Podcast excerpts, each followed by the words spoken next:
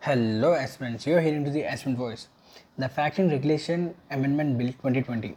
The bill was recently passed by the Lok Sabha and the bill seeks to widen the scope of entities that can engage in factoring business.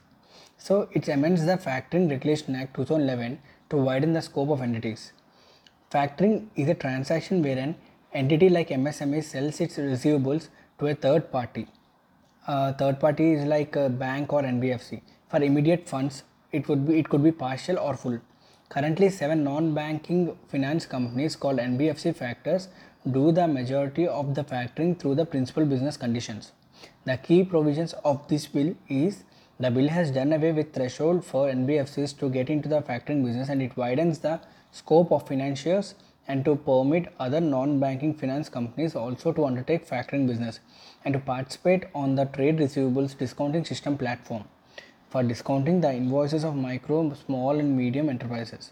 See, trade receivables discounting system platform is nothing but it is a place where trade happens at the discount prices.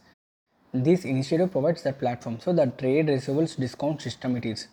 So it reduces and also the bill reduces the time period for registration of invoice and satisfaction of charge upon it in order to avoid possibility of dual financing that means same person take, taking advantage from two different uh, parties.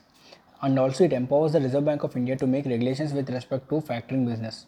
So till now it is not under the hand of rbi but now it uh, gives rights to rbi the significance here is allowing non-NBFC factors and other entities to undertake factoring is expected to increase the supply of funds available to small businesses and this may result in bringing down the cost of funds and enable greater access to the credit toward small business and ensures timely payments against their receivables and steps like integration with uh, GST and mandatory listing of the government dues and direct filing of charges will improve the operational efficiency and acceptability of the platforms among the financiers.